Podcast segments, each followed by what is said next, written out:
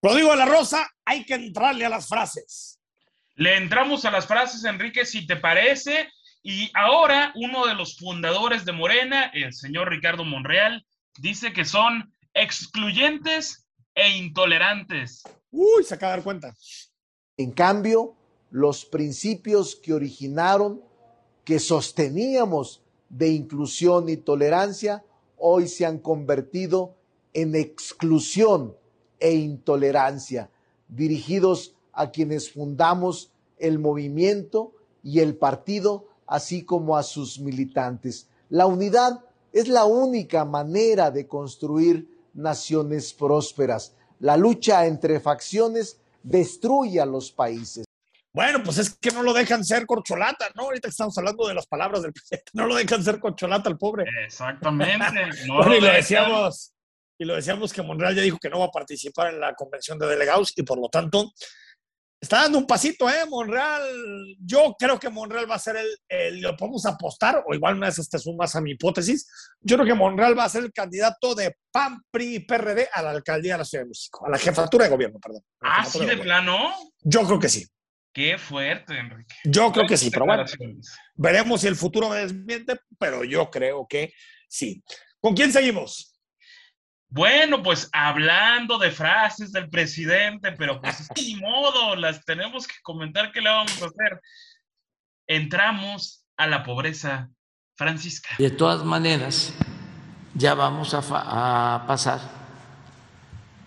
de la fase de la austeridad republicana a una fase superior, que es la de la pobreza franciscana.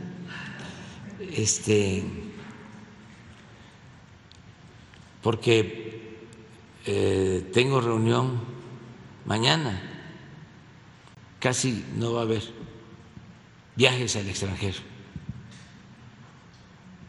O sea, vamos a procurar que toda la comunicación se haga por teléfono o por teleconferencias. Esta fue la frase, sin duda, la frase de la semana. Ahorita vamos a elegir la mejor. Eh, hay el titular de la Profeco que no sé cómo haga su chamba, pero comunicativamente es, es gracioso, ¿no? Exactamente, y así se refirió a quienes no cumplen con el mandato del dedito flamígero del señor presidente. Ay, Shifil, ay, Shifil. Eh, Eso es lo que finalmente reciben las funcionarias, los funcionarios, pero vamos a ver ahora al consejero de la Judicatura Federal. Eh, Esos angelitos se llevan 286 mil 600 pesos, más del doble que el presidente. El magistrado presidente de la Sala Superior, 286 500. Un ministro de la Suprema Corte, 284 mil 500. La gobernadora del Banco de México, amparada, y sus funcionarios, todos ellos por arriba del presidente.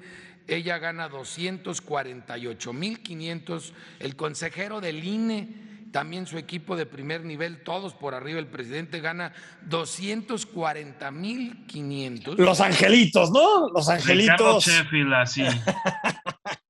Bueno, que, que yo creo que él sí va a ser complicado que sea gobernador de Guanajuato, pero, pero bueno, pues le ha echado, le ha echado ganitas, ¿no? Y habló Alito y no habló de sus audios, sino otra cosa. Exactamente, pero ¿qué crees? Hablando de tiempos de definiciones, pues que no van a permitir que se acabe con el INE. Y esa declaración es una declaración grotesca. Eso, eso no puede ocurrir. ¿Cómo que van a desaparecer al INE? Pues de aquí les decimos, no señor, porque necesitan dos terceras partes y aquí tengan para que aprendan. Esa no va a pasar, no tengan duda. Aquí vamos a defender las instituciones democráticas, aquí vamos a defender al INE, vamos a defender al TRIFE, ¿Qué tal? Alito, eh, levántate. ¿Cómo era? El pueblo, el pueblo te despierta, bueno, las, las porras que le mandaba El pueblo te aclama, ¿no? El pueblo te aclama, una cosa de estas. Bueno, y Alfaro se lanzó el jueves, ayer, contra los que llaman los vividores de la política. Que un asunto tan doloroso lo estén usando algunos eh, vividores de la política para lucrar políticamente. Dan pena y dan tristeza, es lo que dan, porque Eh, en estos casos lo que hay que hacer es trabajar con seriedad, eh, insisto, llegar a la verdad, definir y deslindar responsabilidades y no lucrar políticamente. Yo voy a respetar el proceso que está llevando la Fiscalía y serán ellos los que den la información en su momento de qué fue lo que sucedió y estoy seguro que van a llegar al esclarecimiento de los hechos. Exacto, no pudo haber habido revictimización, gobernador. Yo ya dije mi opinión. Oye, ¿a quién se refería con esta frase? eh? Esa es la pregunta del millón, porque. a Digo, ver, es que hay muchos. de bote- de Casi, todo- casi todos nuestros políticos son vividores de la política. pero Así como que tengamos muchos políticos que hayan trabajado en la iniciativa privada y después se hayan ido al gobierno, pues tampoco, ¿eh? Porque de bote pronto podríamos decir, bueno, tal vez se quiere lanzar de nuevo contra la Universidad de Guadalajara. Uno podría pensarlo. En este caso, la UDG ha, ha sido, pues se, se ha mantenido más bien al margen y no ha lucrado ante tal tragedia. Sí, sí, sí, tal vez porque están de vacaciones, tal vez. Ah, no sé. bueno, eso sí no sabemos. Oye, ¿Qué eh, no sabemos? pues sí, los vividores de la política, quién sabe. ¿Quién sabe? Yo también pensé en la UDG, pero no, no sé, no sé exactamente a quién se, se refería, pero bueno. Oye, eh, ¿con qué nos vamos? Bueno, eh, esas fueron lo de la- la- las frases, Enrique. las Por eso, ¿con quién nos vamos? Y yo me quedo con. Híjole, qué buena, buena pregunta. No, me. te- tenemos que seguir reconociendo el imaginario colectivo del presidente y me quedo con la pobreza Sí. franciscana. O sea, Yo también. Yo ¿a, me sumo, a dónde yo nos hacemos?